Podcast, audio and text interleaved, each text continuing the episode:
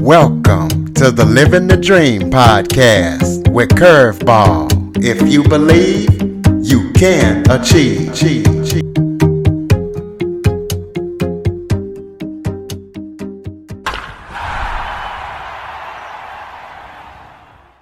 Welcome to the Living the Dream with Curveball podcast, a show where I interview guests that teach, motivate, and inspire.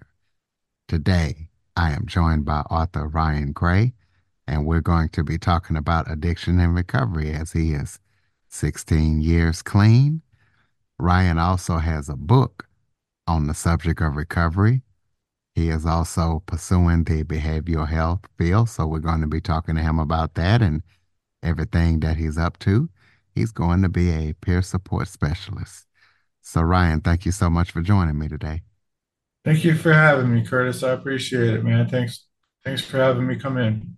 Why don't you start off by telling everybody a little bit about yourself? Well, um, I am, like I said, you were saying, a peer support specialist. Um, I uh, have a bachelor's degree in literature. Um, identify as being mentally ill. I get, you know, um, disability. Uh, it's severe to the point of being a disability. Um, what else? Uh, mentioned the book. Book just came out. It's called uh, Twilight in York, Volume One, and it is about the latter stages of addiction. Uh, right before I got clean, I was on and off the street street for a while, uh, and so it's a it's basically a memoir, fictionalized memoir about that time.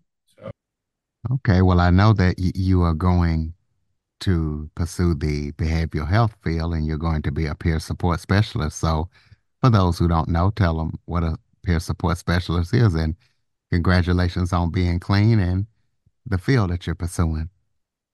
Yeah, that um that my the last job that I had was was peer support. I've had I was there I think I had I don't remember how many months was I there? Three about three months, four months as a peer support specialist. Uh, a peer support specialist, what that what they do is you have to have a, a minimum amount of time. Um, it's it's clean. It's if you have if you're mentally ill and or you suffer with addiction, um, one or one or both. Um, that doesn't make sense. One or both. But if if I was to say, you know, I have schizophrenia and I have two years or whatever clean, um, and you get a you get certified, and your job is essentially to help other mentally ill and uh, people that struggle with addiction. Uh, so it's the idea that I'm drawing drawing on my own experiences as a addict and as a as a mentally ill person to help other addicts and mentally ill people. Okay, so so kind of walk the listeners through your time where you were struggling with addiction. You know, just just, just kind of tell us uh, what that was like and some of the things that you experienced and went through when you were going through your addiction. Sure. Um, I, I guess just start from the beginning. Um, I was di- diagnosed with depression when I was 16. Um, when I was 18, I went to college after high school. My first year, my first year in college, I got uh, straight A's. Uh, I I was drinking a little bit, um, not much that freshman year, but just but some, and I started also started smoking. Um, and my sophomore year, I started to experiment with marijuana and other drugs. Uh, and my grades went went were, went down downhill. Um, it definitely worsened my mental health. Whenever if I get you know if I if I use or you know I get high, that that that always invariably uh, affects my mental health. Um, I've been psychotic before. Um, had a psychotic break where I was diagnosed with psychosis. Psychosis turned into schizophrenia. Um, watch the short version. Short version. Um, I went through a lot. Uh, I went through a lot of hospitals, in and out of homelessness. Um, and then in in my book Twilight in York, uh, that's the the days leading up to when I finally got clean in 2007. Um, and after after York, uh, I had a I had I went to rehab and I had I don't know how many total years, but I was in rehab. That was 28 days, then two and a half months of dual diagnosis. Um, dual diagnosis is uh, somebody who struggles struggles with both mental health and substance substance abuse issues. Um, so I had a few months doing that, and then I had two years of inpatient. Well, it was more like a year, year and a half inpatient, and then a transitioning home for another year, and then after that, I was in a group home um, for four and a half years. Um, and during those four years, know, I went basically I went from, I went from being on the street, being an, an addict, not having anything, not having a home, obviously home, um, not having really too many friends, uh, not going to school, not working, uh, and it, it was I just turned I turned into a success story um, because I went through all of that treatment and you know I was able to go back to school. Um, was able to get my my bachelor's. You know, got a car, started working again, got my own got my own place. Um, started it started a pretty strict uh, daily writing schedule. Um, I started working at a grocery store. Uh, I got a a small local publisher for my book. That's pretty much that's a period of about from from then to now. It's you know how many 18 years. 18 years ago, I, I started using, and 16 years ago, I approximately I got clean. That's pretty much the whole the whole gist of it. At one point, what point did you know that that you needed help, and what what made you not not seek the help right away? Well, my my parents were at one point they had to cut me off uh, financially and otherwise, and that was they did that because they they were trying to help me, and I had people trying to tell me that I had a problem for a long time before before I ever really considered it. I think um, it was probably when I hit bottom was when I realized it because uh, it got to the point where I was living in somebody's basement and they they were fellow addicts and they were getting evicted, which means that I was going to be uh, kicked out of that house. And I was facing basically full-fledged homelessness uh, on the one hand, or I try, you know, at least give it a shot. You know, just at least try what some of these folks are saying, and you know, AA, AA and NA rooms. You know, um, so I had I had hit bottom. Um, that's probably when I realized it that that I really did have a problem. Unfortunately, the statistic the statistics are that most people, most alcoholics and most drug addicts, if they do reach out for help, it's not until they've they've hit their bottom and you know really things can't really get much worse. Well, what advice would you give to parents and family of active addicts or, or, or the mentally ill right now? What what would you say to them? Mm, a good question. Um, well, to the parents, you know, I wouldn't give up. It, it your you know your your son or daughter is not a statistic, and um, I eventually did accept the help that my parents were trying to so desperately uh, get for me, and um, you just don't you, you don't want to give up on them. Be be supportive. Um, I think for me, it was um, meetings, sponsorship, and step work. That's those are like the three main. Some of the clients that I've had, um, you know, I'll just remind them, meeting, you know, meeting, sponsor, step work, and you know, and, and just keep doing that. You know, if you can get them, a lot of times it's easier if uh, an addict or an alcoholic doesn't doesn't want to listen to the people trying to help them. Um, a lot of the time, a fellow alcoholic, which is why peer support is so effective. Um, a lot of times, you have them talk to somebody with some with sobriety time, some they have some of those some of those barriers. Um, you know, there's no there's no ulterior motive. It's simply one one addict helping another. Um, I would I would tempted to say you can't force them, but that doesn't mean that that that you know like that they won't at some point accept help. Um, one thing when I first got well, not when I first got clean. When I had a little bit of clean time, I did a, a, a 90 and 90 which is uh, 90 meetings in 90 days um, as a as a way to begin the process of recovery. Um, um, yeah, you know, it's that's a that, that's a tough question because you really want to help some someone, and often they have to they have to do it for themselves, and it has to be them doing it for themselves has to be for their own for their own reasons.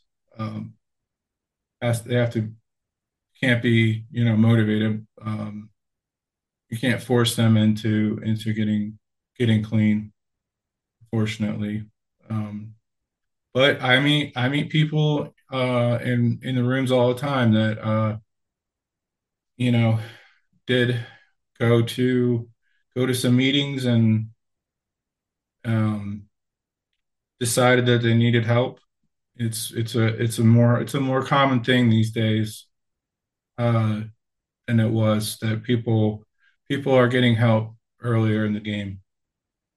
Talk about the most difficult thing, in your opinion, about being mentally ill. What's the toughest issues or challenges that you face being mentally ill? It's a it's a day to day thing. Um, if I if I was going to give advice about mental health, is your it's not everything, but taking your medication is is very important. A lot of people don't don't want to take their medication, or they'll take it for a while and stop taking it. Um, the hardest thing it's a it's a day to day struggle. Um, I, I experience um, uh, schizophrenia every day, um, hearing voices, having delusions, hallucinating. Um, I recently actually was kind of a humbling thing for me, but I was I had a anxiety sort of a episode where I was ended up being in a, a, a hospital for a couple of weeks, and this was this was recent. Um, I guess the hardest thing can be when you're you know you're comfortable and you're you're doing whatever it is you do. You're working. You're you're you know, you're an art, if you're an artist, you're doing art, music, whatever it is that you do, and then you can have something like what happened to me that uh, anxiety, uh, if it becomes so severe that you that you're sort of like taken from the life that you're living and you're put in a basically need need need inpatient treatment. Um, inpatient treatment is never fun. Having to go to the hospital is is not is never fun. So, um, I think it's I think I one one one day at a time. Um, I expect every day that you know I I hope that I sleep through the night that uh, my symptoms don't wake me up. Um, that can be difficult, but um, It's it's the day-to-day, everyday struggle of, of just having to deal with the the symptoms, I think. What do you think was the most important thing that you was able to use to make your success of re- your recovery a success? Hmm. Just kind of what I what I already said, uh, um, and and not going too much. I don't want to delve too much in the um, the like I can talk about sobriety and recovery, but uh, as far as like meetings, um, having ha ha being a part of the recovery community, going to meetings, um, I, I, the, the support of the people around me. Uh, my family was there. Um, I had counselors and social workers, and uh, at one point I had a, a whole ACT team, which is you know people that are devoted to similar to what I was doing, the peer support, um, helping other people. Um, just you just get into a rhythm. Um, peer, peer or not peers, uh, support groups. You know, reaching out and getting into the community a little bit. I would say like support groups, pretty much. Well, your book. Can listeners get get it on Amazon or, or where can they find the book? Yeah, yeah, yes. Amazon, Amazon's the best place to to find it. I sort of try to funnel. I mean, it's on it's on different. Um, it's on Goodreads or it's on uh like Barnes and Noble, but I usually tell potential readers the best way to get it is through Amazon. If if you had to compare your book to any other book out there, what which one would it be? B book or books? Hmm.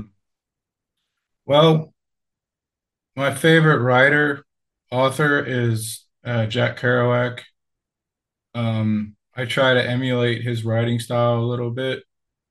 Uh, he he uh, is known for stream of consciousness and his sort of his his invention, the spontaneous prose, which is sort of modified from from jazz, the idea of um, having like lyrical prose that is modeled after jazz. Um, his his writing style, um, he um, he died of he died from his alcoholism. Never he never uh, got help, but um, as far as writing style, I think I think that would be it. I've been compared to uh, William Burroughs just for the the, the the honest the brutal honesty of the addict lifestyle, um, the street life. Um, also Charles Bukowski, uh, his sort of down and out lifestyle, uh, living by day, the, the drink, the alcoholism, can't hold a job. Um, again, his home, his on and off homelessness. Um, those any any of those guys really. Well, tell us about any upcoming projects that you're working on that the listeners need to be aware of.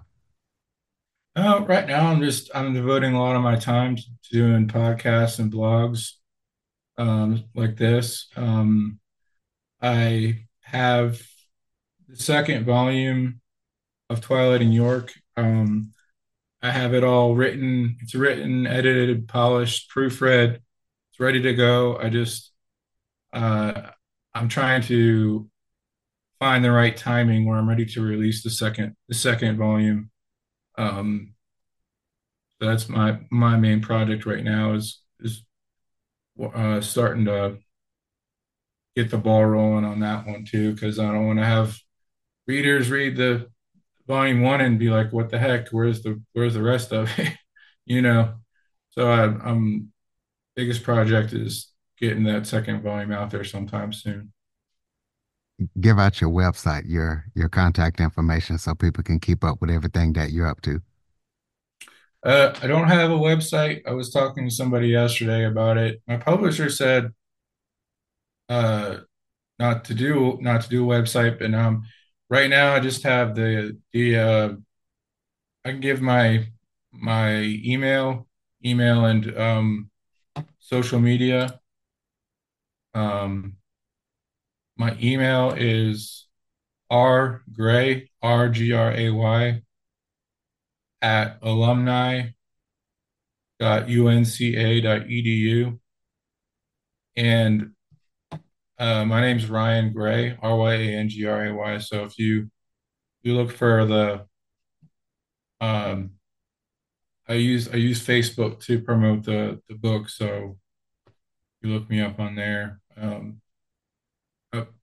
website might be a good idea though. I, I was gonna do one, and my my spot or my publisher said unless you're unless you've got m- multiple books already out, there's no reason to have a website. But I think there might be a good idea to get one.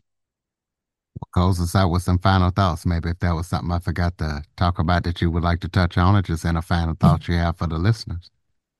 Um, yeah, it's uh, I think a lot of parents identify addicts identify, um, but it's also it's a memoir. It's a sort of an adventure. Um, so you know, it's not it's not just for for self-help.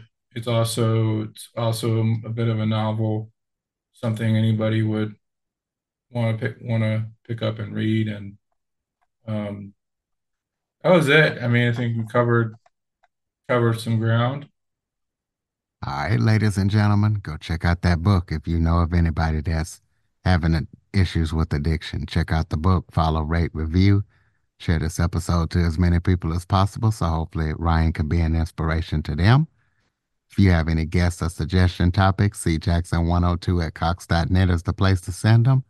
As always, thank you for listening. And Ryan, thank you for joining and being will- willing to share your story. Thank you, sir. It's, uh, it's twi- Twilight in York.